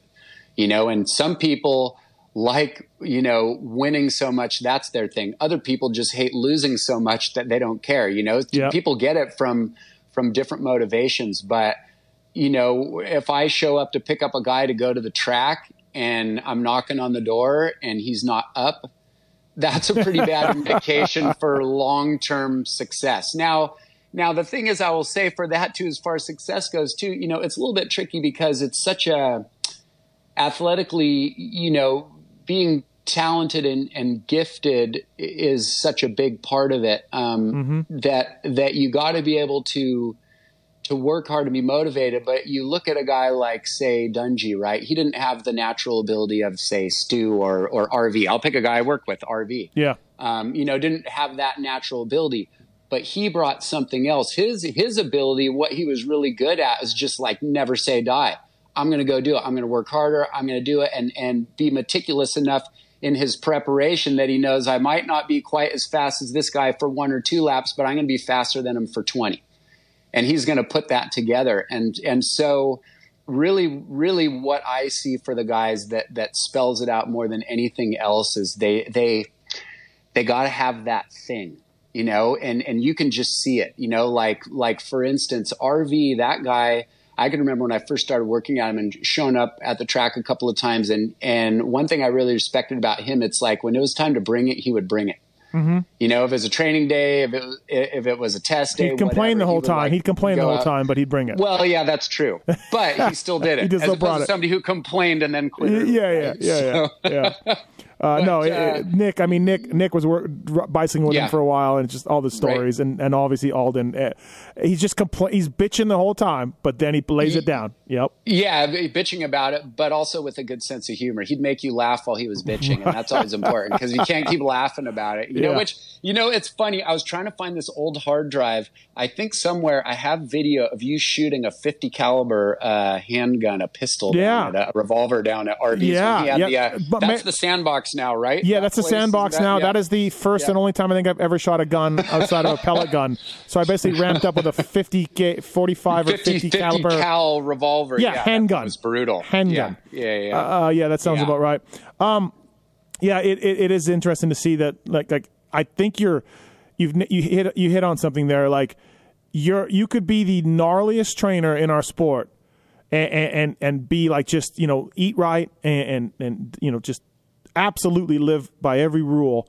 And if you don't have a certain talent, and I know I said earlier that you can be anything and be good at a bike. I do mean that, but I mean right. if you don't have a certain talent, certain are, talent, yeah. you are not going to be uh, a, champion on a motorcycle here. You can be great and you can make no. a lot of money and you can have a great career, right. but to be the right. best, the Chads, the Stews, the RVs, yeah, yeah, it really takes that something extra, and, and it's like that determination and grit and really that ability to just like you know i believe really like life in general but racing uh-huh. so much of it is like okay you and your competitor keep getting knocked down who's the guy that's going to stand up one more time right. Like, who are you going to dig in? Like, look at uh, look at that battle between Kenny and Eli last yeah. weekend at Thunder Valley, right? Yeah, it was great. When you and when you think about like think about what those guys are going through. You're in the second moto, right? All the risk that you're taking, you're hitting like lines, you're doing all this stuff, and you think about the pressure Eli's putting on Kenny you know, and I think Kenny, you know, may have even alluded that a little bit. It's like the the break that he took earlier this year. It's like if you're just, you know, with everything he's been through, if you're just like worn out mentally and you don't have that fight just like in it to just like I don't care what's coming at me, I'm gonna do this. I'm gonna send it. You're gonna get beat. You know, when you can dig in and somehow just have that extra fight in you, I mean, that's what, you know, that's what's going to propel you. Right. That's what's really going to make you win. Now, yeah, of course, like you can't have, you know, no talent and expect that just hard work is going to get you there. It's not. Um, but once you have that combination, you know, it's, it's, yeah. it's the hard work and the determination and the belief in yourself that you can do it is you know is really is one of the biggest things gotta, probably the biggest thing you got to get up and stand up like alessi stood up on ivan's bike you know like you got to stand up you got to you got to get up when you get knocked down oh, oh my wow. god you yeah. know i was standing in where glen helen you know that tower that was right yeah. on that straightaway yep. that day and i was standing right there and looking at him and i'm just looking at alessi coming down the inside i'm going dude He's not letting off. Yeah. He's not letting off. He's not letting off. And then of course Kablooey, you know, and yeah. You know the and the thing is about back those days you know it's funny too right? There was no like instant uh, posting no instagram no this No. and that. And so it wasn't until like a week later that the video surfaced on that. So like the story that came from the alessi camp before the video surfaced like what dude? I wasn't doing anything. And then you see the video and he's like picking up his handlebars and dropping him through ivan's wheel you're like okay. Kind of got outed. I think these days people pretty much know mostly if you do something you know you're, Yeah. you're busted pretty quick. No, you know, busted pretty quick. Amazing day for you, and yeah, just a, a day in motocross where you're just like, what? Oh, dude. Um, that was yeah. uh, Epstein Barr is something I'm dealing with right now. Um, I, I Oh, you I- are? yeah, I am, and uh, it's something I, you know, I got an e-bike and I, I lost a bunch of weight. And I, Yeah. uh, during the COVID times, I, was doing 100 miles a week uh, on a mountain bike and and really crushing it and feeling good and.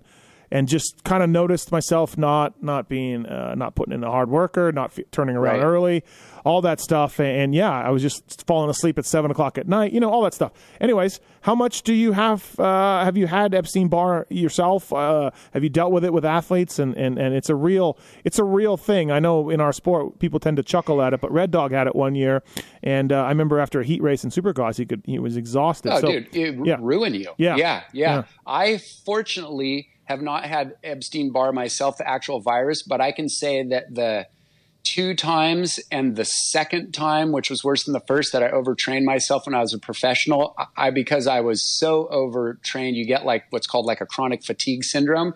It mimics a lot of the same stuff. You know, the good thing is Yep. it's not a virus; it's a little easier to get over, but. I mean, it's terrible. And you don't understand. You like look at a person right from the outside and you're going, dude, they look fine and everything. And you go out and you literally like can't even get out of your own way. And the hard part about Epstein Barr is it's just not, I mean, even though there's a blood test that tells you, okay, you've got it and there's certain markers, even still, everybody's a little bit different. One person, you know, their, their number amount could be down to a certain point and they would start feeling better, whereas somebody else could still be, still be mm-hmm. feeling crappy. And it's really the hardest thing is, is it's like a wait and see thing. And the bad part about Epstein Barr, I mean, is you're going to have to go through this yourself is, you know the only way to get over it initially is you ha- you have to do like no high high intensity cardio work. Yeah. You can't stress your system like it's literally like just going out and riding easy easy. Well, guess what? If you got Epstein Barr and you're totally worked over and you do that for a few weeks and you start feeling good, you're like great, but then you put your workload back up and boom, it comes right back. Yeah. And that's probably the hardest part of recovering from that. I mean, like a knee injury or a bone plate, a screw, right? You can go in, you can get an x ray, you can kind of look at things, and it's a pretty clearly spelled out what your timetable is, you know, within, you know, maybe five or 10%. But something like Epstein Barr, you don't know, depending on how bad it is. It could take you two or three months or it could end a season. Yeah. And and as an athlete, you really just start second guessing yourself because you can still have a great day and go out the next day and just have like an absolutely terrible day. Yep. And you're like going, what in the hell is going on? And then you start to second guess yourself. You're like, dude, am I just done? Do I need to quit? Am I, you Yeah. know? Yeah, it's- it's- you go through all crazy. of that.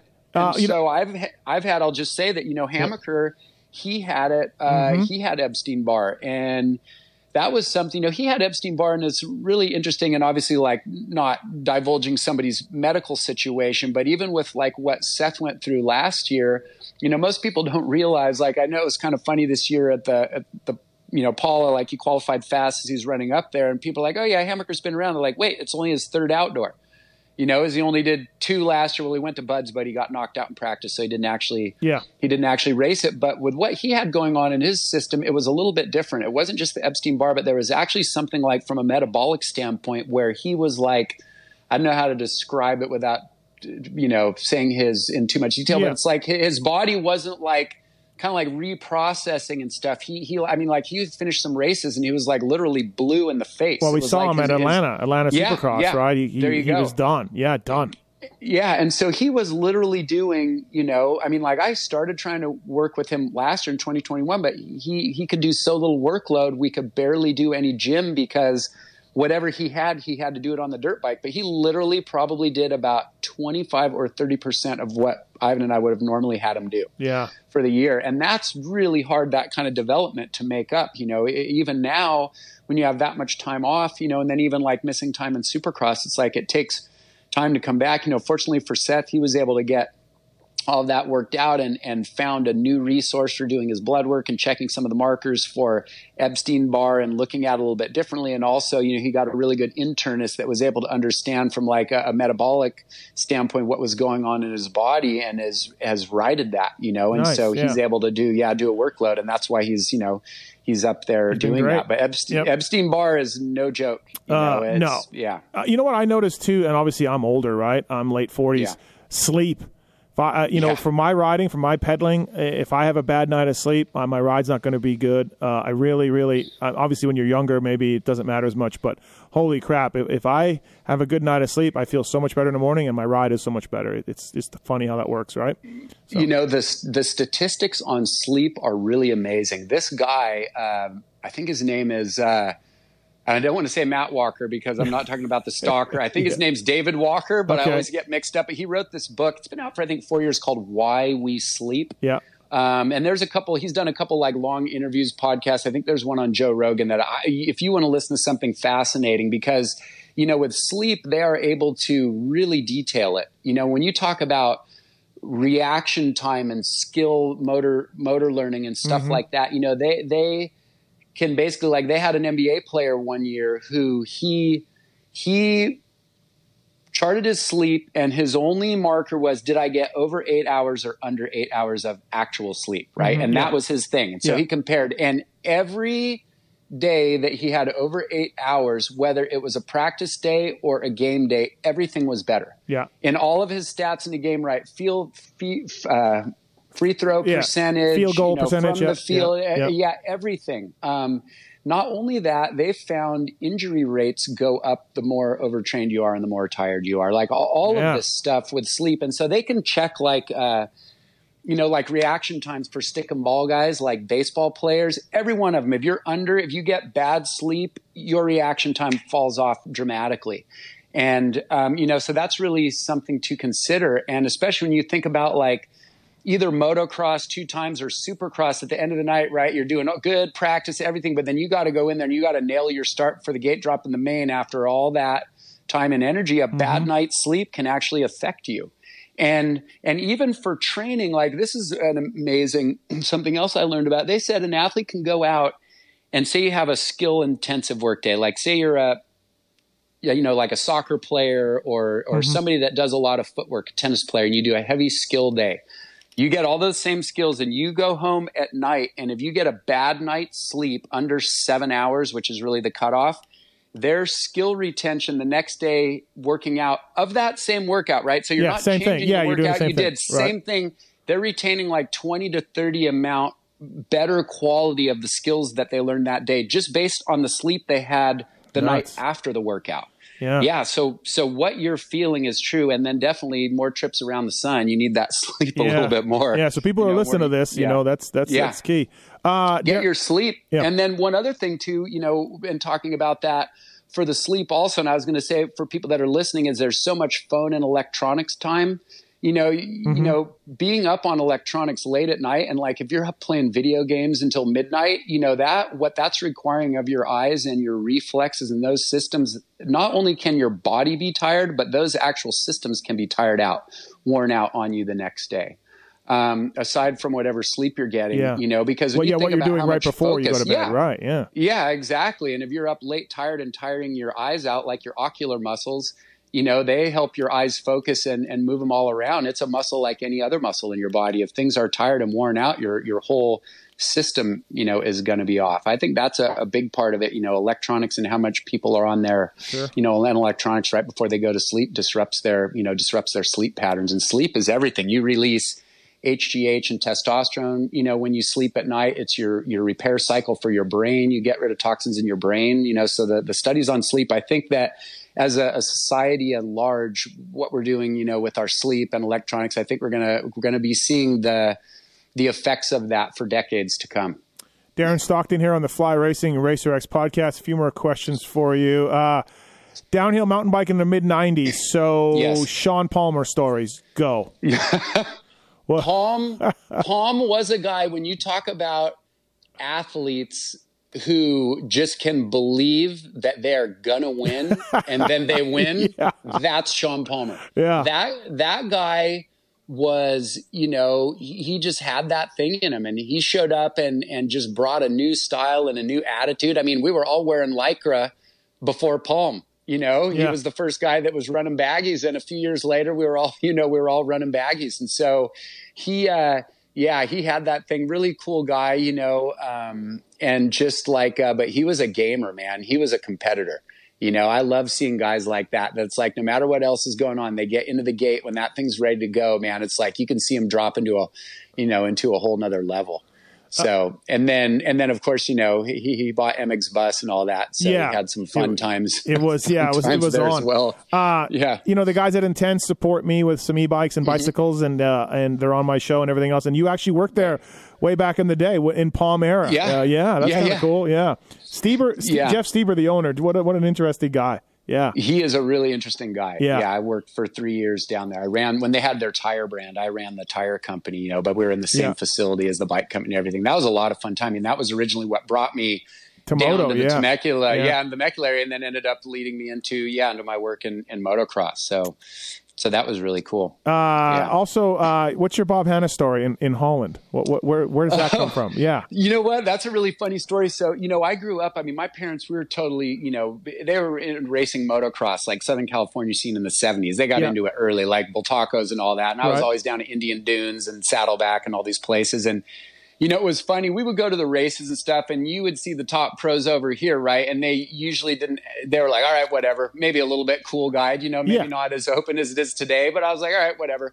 So our family, we lived over in Holland for two years when I was a kid. Opportunity through my dad's work, and we kind of took a, a long family adventure Okay. over there. And so there were GPs over there. How old right, are you in at this point? and How- how old are you? I'm uh, like 11, Okay. 12 years Yeah, yeah, old. yeah, and yeah. you know, and like my parents actually knew uh, DeCoster, knew RD. He had a house in Santa Barbara Oh, okay. um, lived up here when we were kids, and so like I kind of knew him, you know, from way back then and stuff. And so we were over there and knew about the GPs. So we're like, oh, we're going to go over and watch some racing.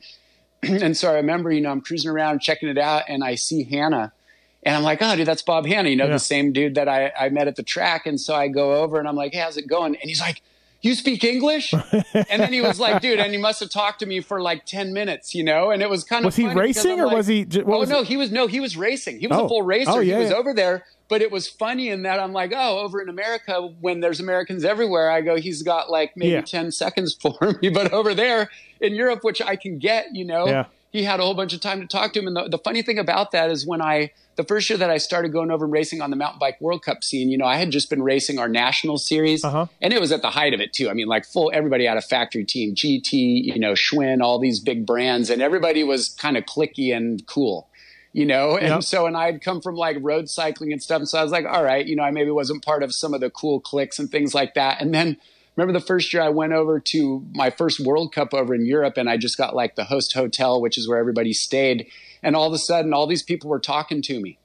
You know, because it was the same thing. They were over in Europe and nobody else spoke, Yeah. you know, spoke the language. So I'd be sitting at dinner and I just have like a book, right? Pre smartphones reading. Yeah. And these athletes that would never give me the time of day or want to hang out with you, like, hey, how's it going, Derin? And they like come over and want to hang out. And I kind of laughed. I'm like, hey, oh I'm that's kind of like Hannah was way back then. you Yeah. know? yeah. Really. Right. That's and- funny. And I was, yeah, I was fortunate, you know, those two years that I lived over in Holland when I was a kid and traveled around over in Europe, you know, and then I ended up going back over to race road bikes for part of a season in Europe Yeah. when I turned professional and then multiple years World Cupping. That helped me out so much, you know, and back then, you know, there was like, you didn't have cell phones, there was No. no internet. You had like a phone card. If you were in Europe, dude, you really were on another continent. And, and you not- also uh, you also had to get new money every country you went to. You had to Yeah. clear customs every every country you went to, right? Like, yeah, it was. Oh just- yeah, yeah. yeah, exactly. Yeah, it was a it was a whole different deal over then. But when I would go back over and travel, you know, like especially you know mountain biking and traveling on the World Cup circuit, I've had no problems with Europe. Whereas Americans would come over and they're like. You know, dude, the, I went to the store. It's closed. yeah, and I'm like, yeah, well, it's yeah. like four in the afternoon, and the, and I go, well, of course they're taking a nap. They're and napping, like, what? yeah. I go, dude, they nap for two hours in the afternoon. They're like, well, that's lame. I'm all, dude, get your food before they take their nap and close the store. Yeah, you know, yeah, yeah. Get with that it, type man. of stuff. Um, yeah, exactly. Get with the program. So in Santa Barbara, growing up Santa Barbara, uh, Yeah. did you? How many times did you bicycle by Neverland out there? Uh, well, that was, you know, I maybe rode a few times by there, but where Neverland was over in the valley, I would be in for at least like a 95 mile day to go ride. By Oh, Neverland. okay. So it's way. I've, So I've been there because It's way over. It's, Yeah. it's by the ranch, by Castillo Ranch, a little Correct. bit. Yeah. So Yeah. so I didn't know where Yeah. that. Yeah, we drove by there one time when we went up to the ranch. But yeah, yeah, I went by Neverland, so I never got never got to go in there and see any like monkeys or anything. Right. like Probably that, for- but I knew probably for the best. Probably for the better. Yeah, exactly. exactly. Uh, Yeah, well, hey man, thanks for the thanks for the podcast. I really appreciate it. Um, how can listeners, uh, if if riders are listening to this, or parents, or whatever, Yeah. uh, is there a way to contact you that maybe they, You you, can help them out? Yeah, yeah, absolutely. And uh, you know, the the cool thing is, I do actually have some time right now. Um, you know, to add in some other athletes. I I really have put in some time with these guys and uh, really really have a good idea of what I can you know what I can provide for the riders. Um, so I feel really confident about it. So I do have uh, an Instagram. You know, my business up here is called Santa Barbara Cycling. I don't have something specific for motocross because the bulk of my general business is you know through that. Um, so I have an Instagram. You know, they could just DM me through that, or I, I have a website, SantaBarbaraCycling.com. Um, they can just go on and you know my contact information Sure. is on there, and they can get through and just email me from there. Is is probably uh, you know is probably the best way to go. Awesome. yeah. Um, What a yeah. nice career uh, training some of the best, man. That's that's pretty cool to be around some of the guys that you have been at different points of their career, right? Like, Oh yeah, Yeah. it's been. I mean, what a learning experience from being, you know, from being inside the Suzuki semi for the whole fuel gate thing. yeah. You know, well, I was, seeing- I was over at Yamaha, that so we weren't very happy with the Yeah. whole fuel gate thing. So, I right, was, yeah. right.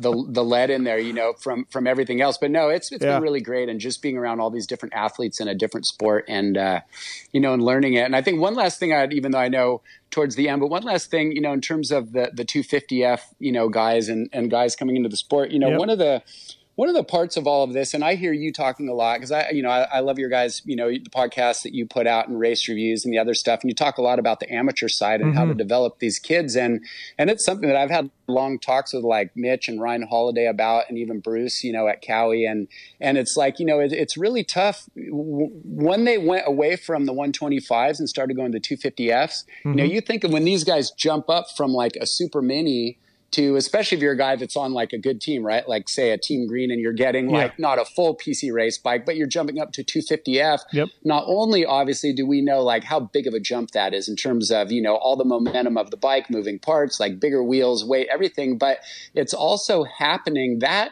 time. The reason they're getting up on the bigger bike is because they're growing right? They're growing out of the super mini. And when kids go through that growth, growth phase, I mean, they go through periods where not only are their connective tissues soft, you know, like tendons and ligaments on kids pre grow before their bones grow to kind of like make space for when the bone grows. Because if it didn't, right, and a bone just starts growing, like everything else is going to be piano wired. Um, you know, does, if Yeah. that makes sense to Yeah. you, like as you grow and and part of my business, you know, I coach a lot of high school kids. I'm like their independent study PE coach in high school, and I have like a a weekly conditioning class, and I would watch kids who are say like you know 14, 15. Okay, you know, leave for the summer, and they'd come back into the start of the school year, and we'd go to do like basic body weight stuff, and I'm like, dude, this kid looks like a newborn giraffe that's been dropped out, like literally lost all coordination and you know and that's really something to consider for the guys when they jump up on the big bikes because the bike has more power it's heavier at the same time their balance and coordination a lot of times is worse and their body is more prone to injuries and so that's why it's such a meat grinder i really feel. And you know aside from the fact of you got to win now and all that type of stuff right? Yeah. you have a limited window but i really do think that that that's a big part of it. Something that ivan and i talk about and really trying to develop the athletes and give them a pathway through that you know that doesn't wear them out and make them tired or make them more prone to injuries. And then you get in an injury cycle and we can see you know many many kids in the sport that get into that injury cycle and you just lose so much momentum you you can't ever get it back This is something we know? talked about with Seth. Uh, he Yeah. looks like he's fought through it, but knock Yeah. on wood so far. But absolutely, man, the formative couple years that you miss time and the treadmill, you get off that treadmill and you got to get back on it uh, from an injury, and the, your competition's just progressing. And Dungey, you know, guys like Dungey stayed healthy the whole time, and um, yeah, it's brutal. Yeah, and then and then you know like. There's been so many like two and done, just too amateurs that, that get too much too soon, two years on a de- deal and they're thrown away, and, and, you know they didn't produce, and yeah, for all the reasons you kind of said, like it's just yeah, It's yeah, it's tough. Well, you know, it's funny. I was uh, my my daughter, her mom's family is from Minnesota, mm-hmm. and I was out in Minnesota um, a couple of I'm trying to think, maybe four years ago now, and uh, and I was stopped by a Whole Foods there. It's kind of by the airport on my way up to drive up to where my daughter was. She lives out with me now, but was living out with her mom then, mm-hmm. and um, and I'm in like I can't remember one section, you know, and all of a sudden I hear this Derin, and I'm like, okay, who's calling my name in a whole like yeah, who's recognized me in a Whole Foods? And I turn around and it's Dungey. Oh yeah. and it was a year after you know he retired. It was 2018. I'm all, dude, you know, like what's going on? I ended up uh, going over one night and hanging out with him and Lindsay and having dinner and just spent the night at yeah. his house, kind of catch up and stuff like that. And that was actually really cool because I've been like friends with with Dungey all along, but I had never really like just sat down with him and just like talked about training and stuff. Yeah. And it was really interesting. You know what he talked about in his journey about it of really starting off with me was first trainer, and the only reason he did that was because he got that gig on Factory Suzuki, and he looked at Ivan and he was like, "Dude, who's his guy?" You yeah. know, and that's how I I started with him, but it was really fun talking to him about that. And and just like you had pointed out, he's like, oh man, he goes, I just went through that period where I just felt like I had to work so much, you know. And for for somebody like Dungey to have the you know, one to just kind of like own it, but two to be able to look at it all in perspective and look at the things like, oh yeah, man, this was right and and this wasn't. But one thing that he talked about was that rookie year when I trained was how he never showed up to races tired. You know, that yeah. was one of the things that stuck me. He said no matter what, he was always there, like ready to go. You know, and and the thing is at races is you you know, and you go out there, no matter what. I mean, obviously, you try and make the the racing harder than the tr- or the training harder than the racing, and sometimes you can do that. But most of the time, racing is going to pull something out of you that's mm-hmm. harder than than what you're doing. And and I think when you show up at the races, you need to have a little bit of extra in the reserves to kind of like rise up and meet that challenge you know, if you're a little worn, if you're a little tired out, if you're going in just trying to work so much when the kids are young like that, I, I, just think it can have a you know have a real detrimental effect on them. So that was actually kind of cool. All those years later, after yeah. he had a, one of the greatest careers in our sport, to be like hanging out with him and, and talking shop about all of that from the early you know the early years. It was pretty cool. Yeah, that is. So, that's and yeah. it's and it's nice to see like you know, you worked with them for a year, you parted, nobody's mad at each other, right? That happens a lot in our industry, right? Everybody's pissy, yeah. everyone's talking shit yeah. on each other. Like, yeah, you're just able to just be like, yeah, man, cool. You yeah, know? yeah. Well, that you know, that's a weird part of it. As a trainer in the sport, it's like I always say, like, you know, nobody hires you when they hire you as a trainer, nobody hires you to be their friend, other than if you're like a man friend, I guess. But if you're actually yeah. getting hired to be a trainer, like nobody, you're not, you're not there to be their friend. Now, obviously, if you get along and work with them, you become friends. But from the business side of it, it can be hard. And then somebody makes a change, you know, and people can be really hurt about it. But I look at it, it's like I just look like Jason. Okay, I got to work with him for a year. I feel super fortunate that I was able to help him out and look at it. And like I said, I know that there's stuff that I helped him with Absolutely, that yeah. he he'll carry over through part of his career. And so I look like that with Dungeon, and I go, dude, how great that I was able to be a part of his career. Yeah, you know, just like RV or or Ivan, you know, all the success we had, you know, Ryan Morais, all these different guys that I was able to work with. Like Mo's still a really good friend of mine. You know, shoot texts with him, call him up and stuff, see him at the races, and and even like at uh, you know, at Pala, I was down for the national, and I was hanging out over at PC and RV comes up to me. He's like, Hey, dude, how's it going? You know? And he's like, Man, I saw you over there. I want to come up and say hi and ask me how I was doing. And it's like, that's the kind of stuff that yeah. feels cool. Like, like you know you want to know hopefully whatever your work is that you're like a good person you don't want to be one of those people that that when you come walking up they're like oh god oh, here comes yeah. derin let's go the other we, way we gotta go know? yeah yeah no for sure you know and yeah. so when i see like you know lars who's now the manager you know at honda or bones or stuff like that I'm like hey man how's it going and want to shake my hand and talk about the cool stuff you know as part of mm-hmm. you know being part of their scope and working together for me that that part of it's uh, you know not quite but probably almost as cool as as the results i was able to get with the riders just because you know, I, I ran a, a, mountain bike race team with Santa Cruz. You know, I had like eight people on salary and all that, and and you know, I I would always show up to whatever team, you know, if it was a new team for the year, and always go right to the team manager and let it be known that I knew that that was their truck. And I thanked them for letting me come in as an outsider and be like a part of their program. You know, let me know what I can do to make that transition easy. And always had that respect for those guys because, you know, they, they worked their asses off. You know, you were one. Yeah. You yep, know, yep. all those and, and for doing that. And so, um, so yeah, I would always make a point of of letting those guys know that. And uh, I think when you kind of have that that level that I'd seen it from all sides, it earns you a type of respect. And so when I would see like Goose at the the races or or whoever it was, you know, Kehoe, and they would come up and want to see how I was doing and talk to me or RD, you know, that feels pretty cool. Lets you know that aside Yeah. from whatever your value was just as a trainer, you know, you also have some value as a person, which is, you know, obviously the most important. which doesn't always happen in this industry. It doesn't doesn't always work like that, as you know, right? Whether it's a Yeah. sponsors, trainer, or whatever, right? So, Yeah, exactly. It yeah switches around and uh, yeah. well, yeah, thanks for of that. doing this, man. I appreciate Yeah. it. People can reach out on Instagram or the website and uh, Yeah, and- and, and see what see if you can help them out and and uh, I appreciate it. What what a nice career and glad you're still doing well and, and all of that. Thank you. Thanks for the time on the Fly Racing Race Race podcast, Derin. Thanks, man. Yeah, absolutely. Thanks for your time from the uh, high ceilinged palatial Oh, boy, here- Pulp, here we uh, go. Pulp MX studio. I feel like I can somehow hear the acoustics. You know, Oh, that, that it's high ceiling. Great. so- Glad you had to get that in before we wrapped it up, man. Uh, Th- Thank you very much. I'll talk to you soon, man. Thank you. Okay. All right. Thanks a lot, Steve. Bye.